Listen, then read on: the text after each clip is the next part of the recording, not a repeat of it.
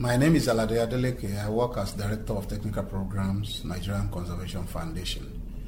The issue of climate change is a global phenomenon, despite the fact that much of the carbon emissions happened in the northern hemisphere, in the countries in the west.